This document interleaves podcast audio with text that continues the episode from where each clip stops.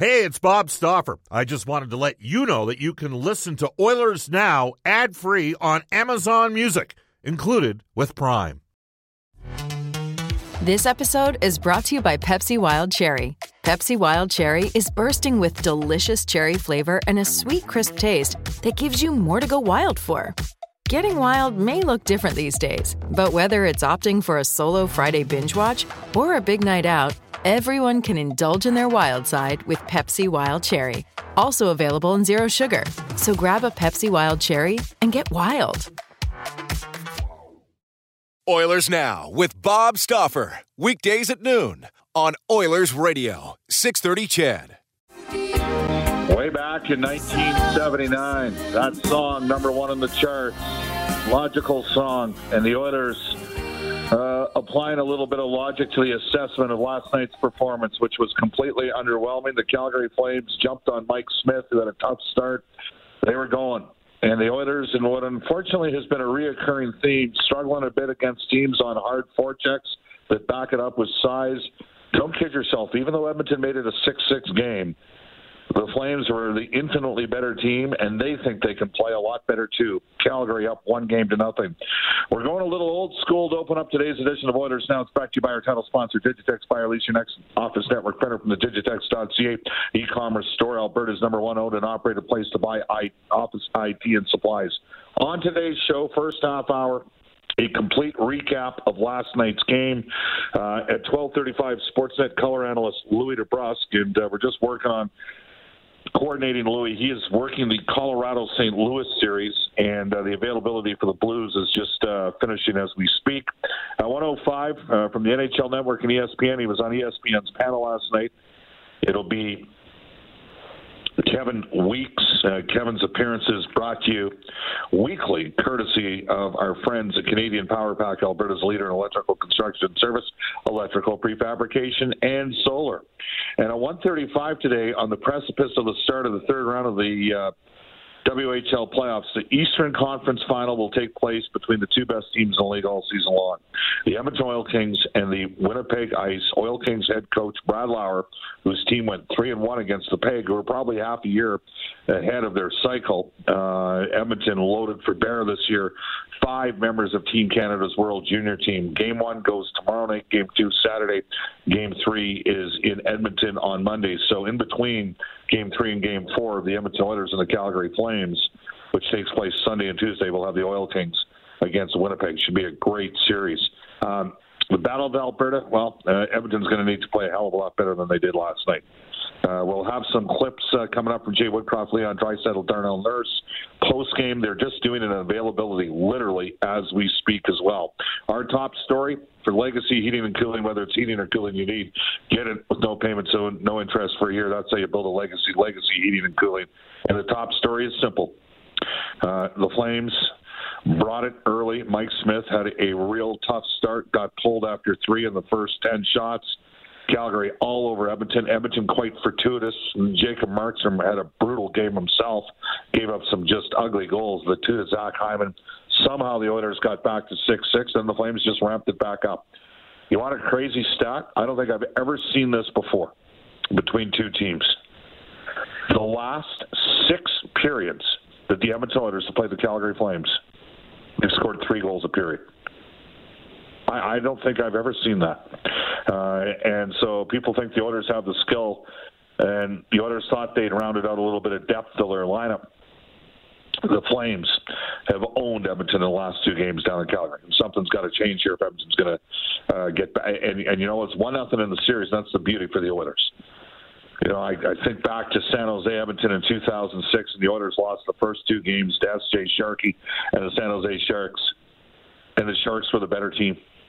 There was a big hit in game number two uh, by Raffi Torres and Milan Michalek took a, one of those Sharks' top six forwards. Today would have been a suspendable hit, and it kind of slowly started. I remember guys coming back from San Jose and said, "There's no way the Oilers are going to win the series," and they won the next four games. And right now, there's a lot of you probably thinking there's no way Edmonton could win the series. And I can tell you this: if they play like they did last night, there's no way they're going to win the series. They're going to need to play a lot better. You can reach us on the River Cree Resort and Casino Hotline 780-496-0063. The River Cree is 100% restriction free with daily food specials, spectacular live music each weekend. More information at rivercreeresort.com and text us on our Ashley Fine Floors text line at 780-496-0063. Get the new floors you've always wanted, 143rd Street, 111th Avenue, or head to ashleyfinefloors.com. Again, we're working on some minor technical difficulties. Uh, we're back and forth uh, tomorrow we're back in the building at Cal- Calgary Saddledome for three hours. Um, but uh, everything was taking place over at the hotel today. We are going to go into the Oilers Now Audio Vault for direct workwear featuring Edmonton's largest selection, unbeatable prices, and customer service that makes you feel like family. An extended recap coming up right now. It's finally here, everyone. We're live at the Saddledome for the Battle of Alberta, Edmonton, Calgary. Game one of a best of seven second round series. Andersson off to Lindholm, left circle, wrist shot, score right through Mike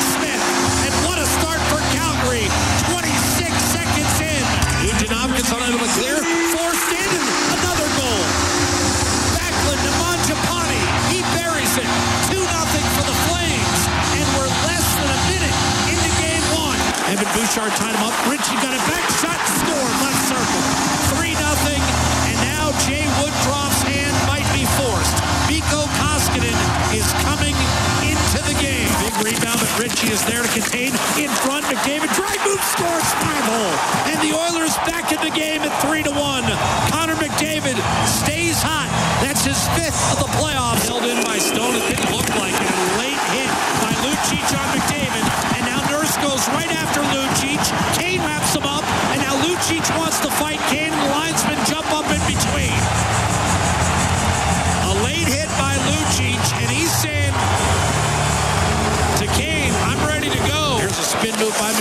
Dishes off. Rich shot score. And right on cue, Evan Bouchard cuts it to 5-2. And then Zack Kassian belted Rasmus Andersson after the goal was scored. Lucic with a mishandle. And it's Zach Hyman the other way, left wing for the Oilers. Puts the brakes on. Snaps one home from a tough angle and right through Jacob Markstrom. Here's Hyman back in front. Shoots and scores. And Edmonton cuts it to 6-4. The Oilers will not go away in the opener. Hyman's got two. Kane pokes it ahead. Race for the puck. Draisaitl shoots and scores. And the Oilers have come back within 6-5. Leon Draisaitl buries it. Off the draw. McDavid into the net to tie it. What a save. Rebound score. And the Oilers have come all the way back. Kailer Yamamoto. We've got a brand new hockey game in the opener of this Battle of Alberta.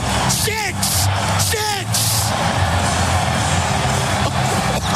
I mean, you're in shock, but you're not. Draisaitl picks his man off the draw. McDavid drives the net hard, and Yamamoto follows the play up and taps it into a wide open net. Here's the dish in front. Andersson shoots and scores. On the left shoulder of Mikko Koskinen. And the Flames regain the lead. 7-6 with 17.03 to play. Can't give that goal up, and I'm not sure where Darnell Nurse was going. Army finds and clears to Leon Draisaitl. Turn back over. Stepping in. Tkachuk shoots and scores. 8-6 Calgary. That's Tkachuk second. And chopped Ryan McLeod and now Kassian goes after Lucic. And this one ready to explode. Lucic saw Kassian coming and kind of reverse hit him. And. But Kassian was not going to let Lucic take liberties with Ryan McLeod. Lucic pointing at McLeod. And this one's finally over. 9-6 your final. The two teams had not met in the Battle of Alberta since 1991. They went hot tub time machine last night, and unfortunately, the Oilers were on the short end of the stick. Calgary were the better team. Uh, Mike Smith had a terrible start. I fully expect Mike Smith to start tomorrow. He needs to be, bounce back. Um, his last five starts in Calgary haven't gone well. And uh, he's going to have to get over that hump. That's a given. The first goal to give up rattled his team. And then the Flames, the Oilers' defense were like meat on a stick, and the Flames were hunting. Now, when Edmonton played Minnesota and got handed and handled quite easily by the Wild, the Oilers responded against Nashville. The problem is Edmonton's not playing a different team. They're playing the same team, but the you know Flames they got that early goal. I think it completely unnerved the Edmonton Oilers. Uh, the you know just the giveaways, dealing under the pressure, the lack of physical, and make no mistake, the Oilers are going to have to readdress the makeup of the team in the offseason. But they can't do anything about that right now. They might have to dress a slightly different team for tomorrow night's game. And they might have to think outside the box. But first, let's hear Jay Woodcroft, Oilers head coach, and why the start was so poor last night. To a man, not one of us um, uh, was anywhere near where we needed to be to start the game. Um, you know, you don't draw it up uh, giving up two goals on missed assignments on the first two shifts. We gave up a goal at the start of the second period as well. We fought back and made it a game, but uh, we can't feel good about that in in any way um, because you scored six goals in a game and you found a way to not win it. Um, so there's a lot of things uh, for us to clean up, and uh, we'll go through the tape and give our team something. Jay Woodcroft added these thoughts on the message that he had for his team throughout the course of the game last night. In between uh, periods, we talked about the team that's going to get to their defensive game first was going to win that game. And, uh, you know, we turned some pucks over after it was 6 6, and uh, it ended up in the back of our net, so not good enough. Um, you know, as I said, we scored six goals on the Calgary Flames in their building on their starting goalie. That should be enough to win the game. I mentioned the fact that the Flames have scored three goals in each period for the last six games. Ask yourself a question right now. I, I want you to think about something here. When's the last time you saw a goaltender give up the most goals in a game between any of the goalies that were in the game and he got the win? That happened last night. Jacob Markstrom gave up six he was awful. That's uh, if you're an Oilers fan, that's a little bit unnerving because it probably should have been a nine-two or nine-three game, and it ended up becoming you know six-six at one point. The Oilers have so much work to do in terms of dealing with it. And if you've heard the show for the last couple of years with the makeup of this team, how do you play against Edmonton? You hard forecheck them. The Oilers went from a team in LA that sat back in a 1-3-1 and Edmonton just needed to manage the puck. Calgary puts you under duress. It's interesting. Well, it, it you know, it was either going to work beautifully with Daryl Sutter or it was going to be a disaster. It's worked beautifully for Calgary. The one thing Daryl Sutter can do, Mike Babcock can do this as well. Their teams suppress shots. They outshoot you. You know it's coming. He asked for a commitment and a total buy-in, and those teams get that. And the Flames, they have the physical size. Adding Gudbranson and Zadorov in the offseason on defense, bringing Ritchie back, trading for Luch, and let's not have revisionist history in Edmonton. The fans wanted Lucic gone when he was moved. You know it. Fans were exasperated. It was a signing of made by Pete Chiarelli. And I quite frankly think it was probably good for Milan Lucic to get out of Edmonton and go to Calgary. Just to get out, just, he was signed to be a top six forward. He couldn't fulfill that. It was hard on the guy. On a personal level, you want to see a person do well. Maybe in a perfect world, you don't move him to a rival. At the time that that trade was made, 90% of people that were texting Oilers now were 100% on board with that deal. Now, here's the scenario the Flames, when you have Milan and you have a guy like Ritchie, and then you add Gudbranson and Zadorov on defense, you have size. So Michael Stone plays tougher when he's out there, and he was in the face on the Oilers players. Um, you know, Matthew Tkachuk. There was a time when the Oilers had the bigger, heavier team, and Calgary at times appeared to be a little bit physically intimidated. And last night, conversely, the Flames now have the bigger team. There's no question they were physical with Edmonton's top players. And part of the problem for Edmonton is two of their three best players are clearly not playing at 100%. If you're listening to a show called Oilers Now, you know this. You've watched Leon Draisaitl all year. He can't play center dealing with that lower body issue. You've watched Darnell Nurse all season. He hasn't been right since he came back. Uh, you know, when when did you see Darnell get beat wide ever before the LA series? That's because he's playing hurt, and the Flames are.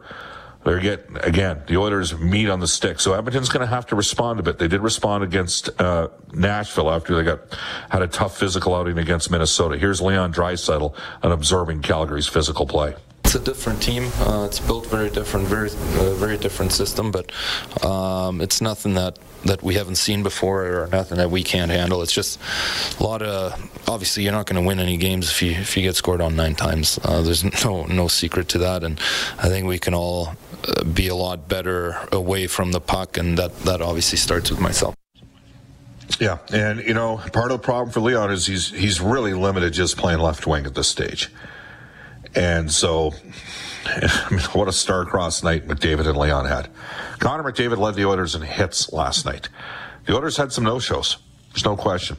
One of the areas that the Oilers struggled with was on the power play. They got outworked, but Calgary plays very aggressively on the power on the PK, and they did a great job against Dallas. And the Oilers, frankly, were awful last night and lost momentum. Again, I want you to think about something here.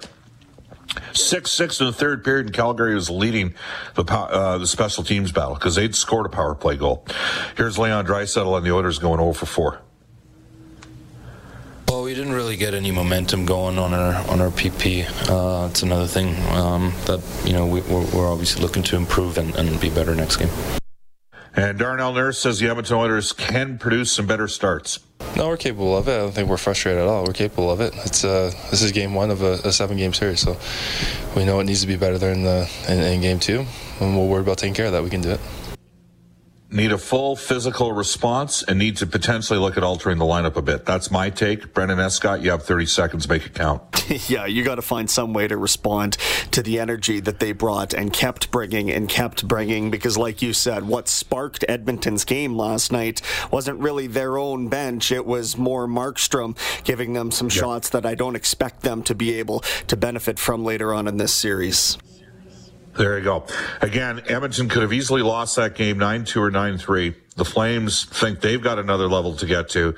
The Oilers gave up wide swaths of ice in the middle of the ice defensively. That has to get uh, picked up, and everybody's got to be more physically engaged right from the opening shift. And they need stops early in games it's Kaley Cuoco for Priceline. Ready to go to your happy place for a happy price? Well, why didn't you say so? Just download the Priceline app right now and save up to 60% on hotels. So, whether it's Cousin Kevin's Kazoo concert in Kansas City, go Kevin, or Becky's Bachelorette Bash in Bermuda, you never have to miss a trip ever again. So, download the Priceline app today. Your savings are waiting. Go to your happy place for a happy price. Go to your happy price, Priceline well. When we come back, NHL today for our friends at Elite Promotional Marketing, you're listening to Oilers Now. Bob Stauffer and Brendan Escott with you. You know, they used to call it the Uncivil War back in the 1980s. Calgary takes game one best of seven. It is a best of seven. And DT points that out on a text. He says, Bob, I think LA and Calgary play quite similar despite LA's 1 3 1. Both teams shoot from everywhere and create chaos. The Oilers adjusted against LA and they can make the adjustment now too. It's one game. How many of the Flame shots were high quality? Uh, in the seventh game against Dallas, three quarters of the way through the second period, the announcer said they had 20 shots. 15 from the blue line. I see that from them every game. I'm not saying the Oilers played okay, says DT. He says, I'm saying Calgary's not unbeatable and it looked worse than it was. The sky is not falling. All right. Well, here we go uh, into NHL today for Elite Promotional Marketing. Your local branded merchandising specialist. Head to elitepromomarketing.com. Here's Brendan Escott. Okay. Tampa and Colorado are each trying to claim a 2 0 series lead tonight. The Bolts on the road against the Panthers and Colorado home to St. Louis. Daryl Sutter, along with Panthers head coach Andrew Brunette and Rangers coach Gerard Gallant, are this year's Jack Adams Award finalists for Coach of the Year. The winner announced June 2nd. Predators coach John Hynes signing a two year contract extension this morning. Oil Kings and Winnipeg Ice opening up the WHL's Eastern Conference final tomorrow night in Winnipeg. We've got Brad Lauer on, as mentioned, 135 with more on that front. Uh, Bob, curious, you were saying altering the lineup. I'm wondering wondering what that might look like if you were to make some changes for game two. All right, uh, not everyone's going to like this. I'm going to tell you that right now. I'd go back to 12 and six. I, you know, uh, yeah, I, I know they're playing 7D. I know Darnell Nurse isn't quite at the level that he's been at in the past due to a lower body issue. But I'm if if they go 12 and six, Foegele's coming back in for sure for me and it's time for Dylan Holloway. Edmonton needs more speed on the left side. Uh, I would play Holloway at third line left wing. I would play. Um, I'd play Warren Foegele at fourth line left wing. Ask yourself right now, what are they getting out of Puljujarvi? Okay, so between Kassian, Archibald, and Puljujarvi, pick a guy to come out on the right side.